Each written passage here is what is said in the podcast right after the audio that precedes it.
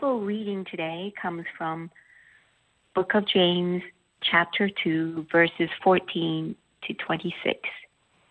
Book of James, chapter 2, verses 14 to 26. Faith and deeds. What good is it, my brothers and sisters, if someone claims to have faith but has no deeds? Can such faith save them? Suppose a brother or a sister is without clothes and daily food. If one of you says to them, Go in peace, keep warm and well fed, but does nothing about their physical needs, what good is it? In the same way, faith by itself, if it is not accompanied by action, is dead. But someone will say, You have faith, I have deeds. Show me your faith without deeds, and I will show you my faith by my deeds. You believe that there is one God. Good. Even the demons believe that and shudder. You foolish person, do you want evidence that faith without deeds is useless? Was not our father Abraham considered righteous for what he did when he offered his son Isaac on the altar? You see that his faith and his actions were working together, and his faith was made complete by what he did. And the scripture was fulfilled that says, Abraham believed God, and it was credited to him as righteousness. And he was called God's friend. You see that a person is considered righteous by what they do and not by faith alone. In the same way, was not even Rahab the prostitute considered righteous for what she did when she gave lodging to the spies and sent them off in a different direction? As the body without the spirit is dead, so faith without deeds is dead.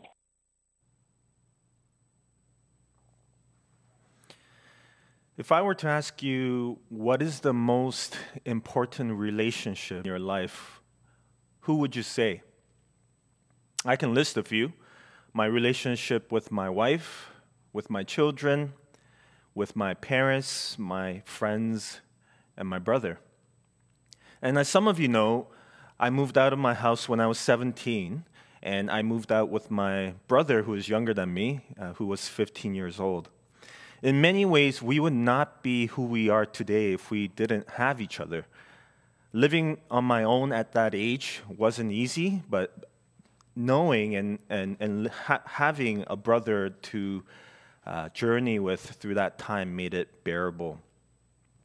Our relationship with, with each other still continues uh, to this day. We're both married and have children and have uh, uh wonderful families, and we see each other pretty regularly. In fact, they are part of, uh, my brother and his family are part of my social bubble uh, during this time. If for some reason my brother got to a point where he had lost his job and, and did not have enough money to take care of his kids, did not have mon- enough money for groceries or even to buy clothes to wear uh, for his daily living, what would I do? With a brother who I've journeyed with my whole life, who, who we've supported each other throughout all this time, would I just say to him, Well, uh, I'm sorry, man. I'm sorry that you're going through this. And I really do believe that God's peace should be with you. You know, the word peace that we know to be the word shalom, which means wholeness, completeness, and even prosperity with God. And so I say to him, stay warm. Don't be hungry. Eat, eat a lot of food when he doesn't have any money. And then go off and do nothing about it. My words and my thoughts mean nothing. In fact, not only do my words and thoughts mean nothing, it actually adds insult to injury. I'm insulting his place in what he's going through by offering him well wishes and then doing nothing to help him. And you would never say this to your brother or your mother or anyone of your loved ones who is going through something like that. You would, of course, share your thoughts and, and your, your uh, well wishes, but then you would also help them in their need of a daily meal or clothing that need, they need to wear for that day. And that's the whole point that James is trying to make here. Just as it would be crazy to say these things to a loved one and then do nothing about it, faith without deeds is dead. As one commentator put it, seeing, seeming concern for the welfare of the poor person is a worthless facade. Who here remembers the ice bucket challenge of uh, a few years ago, yesteryear? Uh, let me start off by saying the Ice Bucket Challenge did do a lot of good. It raised a lot of money for uh, ALS, and hopefully, it raised some awareness for, for that disease. But I remember seeing the hype around the Ice Bucket Challenge. And I wonder do people realize that if you do the Ice Bucket Challenge and pour ice water on yourself, you don't have to give money? The whole point of the Ice Bucket Challenge is that either you give money to ALS or do the Ice Bucket Challenge. So when people would do this and, and get dunked on and then challenge, I think, three people, I don't even remember how many people, then you are not obliged to give money. And I don't think those people realize that. That's what was happening. And I know there were uh, celebrities who did this, but then gave money, so I know that it's, it did do some good. But the Ice Bucket Challenge actually came under some criticism because they made light of this disease called ALS. And, and many people, in fact, didn't even know what ALS was about. They just did it because it was a fad. And I wonder why James had to bring this up in his letters. Why did he have to talk about how faith without deeds is dead? Was there a group of people who talked about their faith a lot but did not put it into action? Could it be that there are people in this world who would believe and say that they have faith but do not put it into action? Look at what James says here in verse 14. What good is it, my brothers and sisters, if someone claims to have faith but has no deeds? Can such faith save them? When I was serving at my old church, uh, Yorkminster Park, I had a couple who emailed me to ask about whether or not I, we, we could baptize their, their baby. They just had a baby recently and wondered if they could have their baby baptized. Right away, I knew that this couple did not know anything about the Baptist church because, as Baptists, we don't baptize infant, uh, infants. And secondly, I knew that they didn't come to our church because I, I didn't recognize their names. And I had a sense that it was something that they felt that they had to do, that they may go to church once in a while and know about baptism and infant baptism. And you know, that's the thing you got to do. You got to get your kid done just in case, just in case something happens, right? And I think this is the kind of faith that James is talking about here. This kind of faith will not save you. Just because you believe in a God or even believe that Jesus is the Son of God, that kind of faith won't save you. But what do you mean? I thought if we believe that Jesus is the Son of God, that, that is all we need in order to get into heaven or to be saved. And in some sense, it is true. In the early church, the only confession you had to make when getting baptized was the phrase, Jesus is Lord. Now, there was a whole lot of other things that you needed to do in order to get baptized, but that was the the shortest phrase, this phrase, Jesus is Lord, was the shortest form of creed or belief statement that the early church uh, had. It's very similar to the people of Israel. They have a prayer that they say every day, twice a day, even, to, even this day, called the Shema. And the Shema is, Hear, O Israel, the Lord your God, the Lord is, the Lord is one. You shall love your Lord your God with all your heart, soul, strength, mind, uh, and, uh, and, and if you look at verse 19, James actually refers to the Shema and says, You believe that there is one God. Good. Even the demon, demons believe that and shudder. James says, Good for you. Good for you that you believe in the Shema, that, and maybe even recite it, that the Lord your God is one. But guess what? Even the de- demons believe in that and they shudder. You know, I was reminded of a clip from a movie uh, that fits well with what James is saying here. Let's watch it. Man, that lousy Mufasa. I won't be able to sit for a week. it's not funny, Ed. hey, shut up! Will you knock it off? Well, he started it. Look at you guys. No wonder we're dangling at the bottom of the food chain. Man, I hate dangling. Yeah? You know, if it weren't for those lions, we'd be running the joint. Yeah, man, I hate lions. So pushy. And hairy. And stinky. And man, are they ugly. oh, surely we lions are not that bad. Oh. Oh, scars, just you. Oh, you were afraid it was somebody important. Yeah, you don't like Mufasa. Yeah. I see. Now that's power. Tell me about it. I just hear that name and I shudder. Mufasa. Ooh. Do it again. Mufasa. Ooh. Mufasa. Ooh. Mufasa. Mufasa. Ooh, it just tingled. So even the hyenas shudder at the name of uh, Mufasa. And the hyenas don't doubt the power and the authority of Mufasa. They recognize that he is the king of the Pride Lands.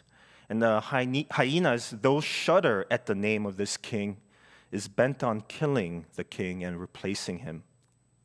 In the same way, James says that just because you believe that Jesus is king, does, does not mean that you are for him. What James is saying here is that even if you recite the Shema and wish people peace and shalom, um, the two very foundational parts of the Jewish religion, but do not live out what these two core beliefs speak about, then your faith is dead.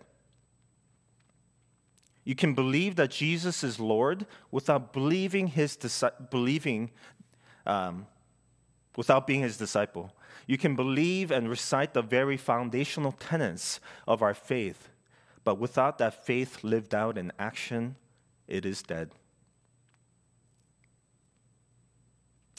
It's very interesting that Jesus himself actually speaks about these two principles of the Shema and the Shalom. You can see that the Shema and the Shalom is seen in the great commandment of Jesus to love God and love others. We can talk till we are blue in the face about loving God and loving others, but unless we live it out, it really means nothing. Uh, another commentator says this about saving faith. Saving faith, then, is not mere intellectual acceptance of a theological proposition. It's not a mere intellectual acceptance of a theological proposition. Saving, saving faith is not just thinking really hard or believing really deeply that Jesus is Lord. Faith is not even about walking the talk or doing the right thing. This kind of faith is not an intellectual exercise or religious practices but rather it's relational. It's not a faith in an idea or even a way of life or a religion. It is faith in a person. It is faith in Jesus. In 1995, I went to Skydome, which for some of you is called Rogers Center. Uh, I went to this place with my church group because Billy Graham was coming into uh, the city of Toronto and we had to go and he, had, he was doing his big crusade. And I remember the place was so packed that I was sitting at the very top of uh, the Rogers Center, behind the last seat on the concrete floor, just by the roof. And I, I, invited one of my school friends that I knew for, for a while because I really wanted him to hear about Jesus and hopefully come to know him.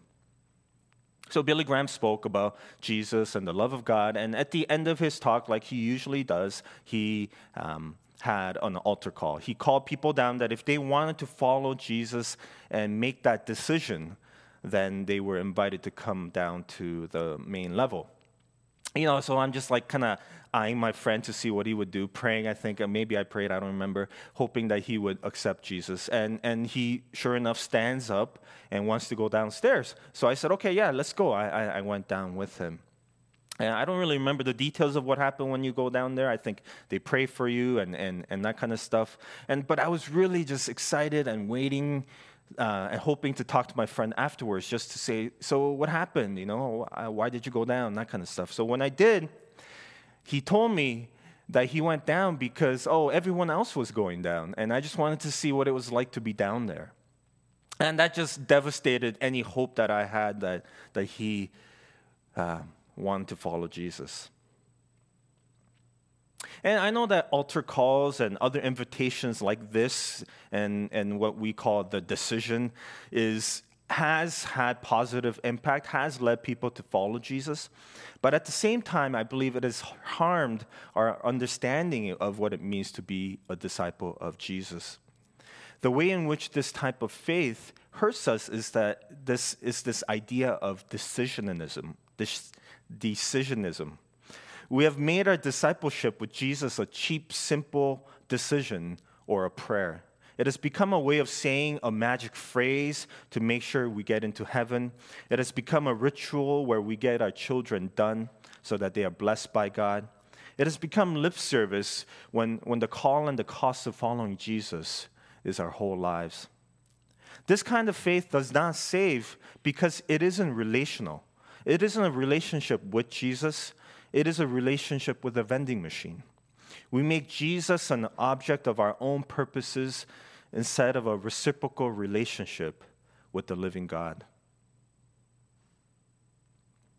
As I shared earlier, that my life would not be the same without my brother, but my most important relationship, human relationship, that I have is with my wife.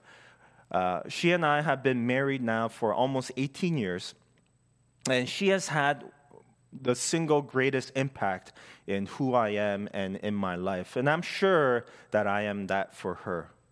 And there is no way you can have an intimate relationship, whether it's romantic or not, with someone without that relationship shaping you and making you who you are.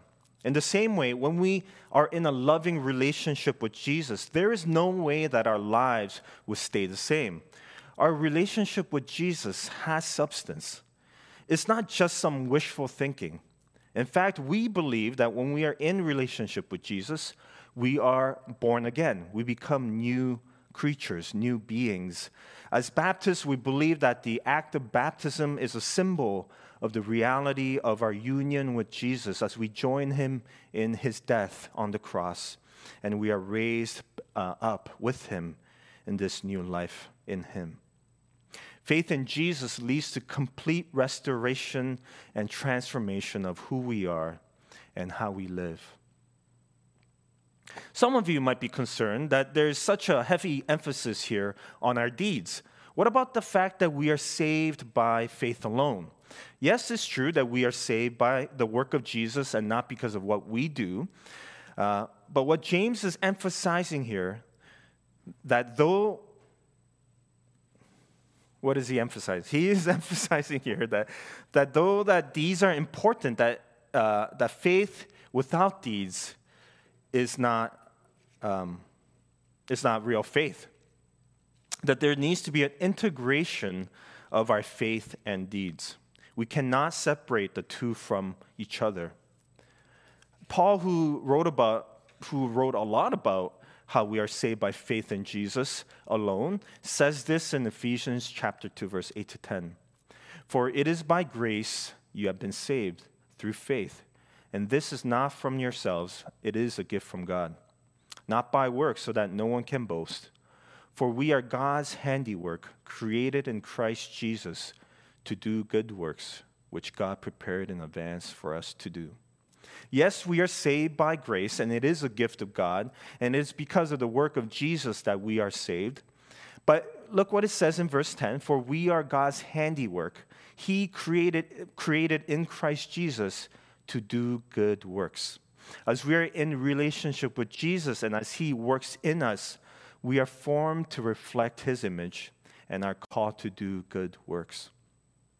We do not just believe in Jesus and then live our lives any way we want, nor can we just do good deeds without recognizing that the good deeds come out of our relationship with Jesus.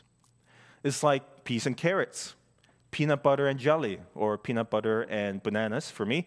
It's like Sonny and Cher, Batman and Robin, macaroni and cheese. Any other ones? Uh, wieners and beans. the body and the spirit. you get the point, right? You, you cannot have one without the other. And one of the things I love about our national mission organ- organization called CBM, Canadian Baptist Missions, uh, is their desire to do mission through word and deed. They recognize the importance of this integrated faith. You can't just have word, nor can't you just have deed. You need to have both. Faith is not a private matter because it can't be. If we are in a relationship with the King Jesus, there's no way such relationship would keep us the same. So, what does this mean for us? How do we live in ways where we live out an integrated faith, where our actions reflect our relationship with Jesus? I say we start with the duck test. You guys know about the duck test? If it, if it looks like a duck, and if it swims like a duck, smells like a duck, and quacks like a duck, well, it's a duck. Meaning, your actions will reveal who you are. I was having this conversation with Sam Chase, and he said that people believe what you do more than what you say. People believe what you do more than what you say. And we were talking about this in terms of in an organizational setting, but I think it applies to our own lives. They believe what you do more than what you say. Meaning, take the duck test. See how your actions reflect what you say you believe. And I think here are some three questions I think that can be helpful to have this integrated faith. They are how do I spend my time? How do I spend my money? And who do I spend my time with? The first one, how do I spend my time? Melody Wilding writes that tell me how you spend your time and I'll tell you what you value most. In the article, she talks about defining what we value. Because once we can define what we value, we're more able to see how we spend our time and how that can be realigned to what we value. Take time to reflect on what you spend your time on, and then ask yourself does that match what I say I care about, what I value? For instance, I can say I value my body and the health of my body, but do not spend any time exercising or eating the right kind of food. Do I really value it? The second question is how do we spend our money? We all know this saying put your money where your mouth is. It is very easy to talk about how much we care about this cause or that cause, how, you know, this, this thing matters and that thing matters. But it really shows up in the way we spend our money. Are we willing to put our money where our mouth is? Do we actually contribute to that cause that we say we believe in? A harder question around this is whether or not we would put our money where it would actually cost us. For instance, all of us would say that gender equity and gender pay equity is, is very important. But what if, in order for us to have gender pay equity, that you needed to take a pay cut? Would you do that? I, when I think about that, it, it is a very hard choice to make. It's a hard decision. Jesus says in Matthew 6:21, "Where your treasure or your money is, there your heart will be also. The last question we can reflect on is who do we spend our time with? Who we spend time with is who we become. This is why married couples start looking like each other. They not only influence the way they are as people, they literally start influencing the way they look, they look uh, on the outside. If we know this to be true, the obvious question is do we spend time with Jesus? Yes, we are to do this communally, uh, like we do on Sundays or in, or in small groups, but also do you spend time with King Jesus? Who do you spend who you spend time with is who you become. A writer and a pastor, John Wimber, says this quote, "Show me where you spend your time, money, and energy." And I would say also with who you spend time with, and I'll tell you what you worship. Another way to phrase it is show me where you spend your time, money, and energy, and I'll tell you who you worship. Uh, I want to give us a few minutes to now prayerfully consider and just reflect on these three questions. Uh, and I find t- at times it's really helpful to be able to write down um, uh, when, when reflecting. So, one thing great about the magic of, of live stream, even, is that you can pause now and go grab a pen and paper if you like and spend some time reflecting on these questions. And so, we'll spend a few minutes reflecting on these questions, these three questions that you see here, and then um, we'll pray and end together. Again, if you want more time to reflect, you can pause the video and spend as long as you like and then come back. So let me pray for us as we spend some time reflecting and asking God to um, show us. Um, search us, O God, because you know us better than ourselves. And as we some, uh, spend some time reflecting now, we pray that, uh, that we may hear um, from you even in the midst of reflecting on, on these questions.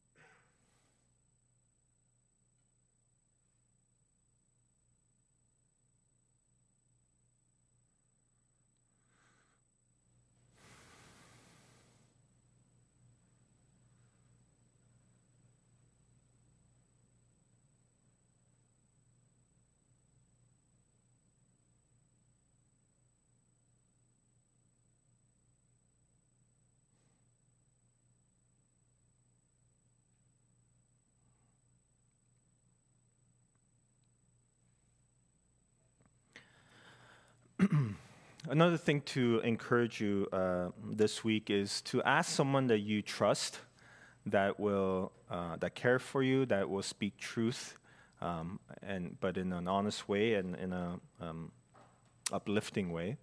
Ask them these questions about you, because um, they would be the best indicator of of whether or not you're putting into practice what you believe. Let's pray.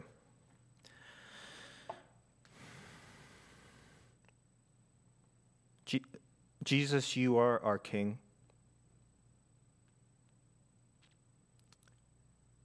And we don't want to say that lightly. So we ask that you, as you continue to work in us, help us to understand what that means. Help us to trust in you, knowing that you are working in us, that you are making us new. And help us to be able to turn to you, to look to you, to spend time with you. That as we continue to develop our love relationship with you, that we could trust that your spirit working in us will produce the fruit of, of goodness.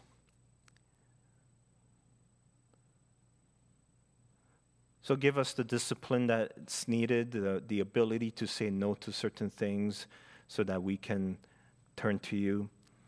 Um, and give us awareness.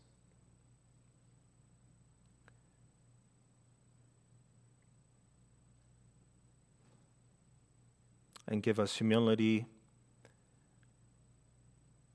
and the heart of obedience that we need. So we pray for just more of you in our lives so that we could live as you would call us to live, which is to love you and to love others. That when we share the peace of Christ with others, that it would not just be in words, but that it would also be in our deeds. Amen.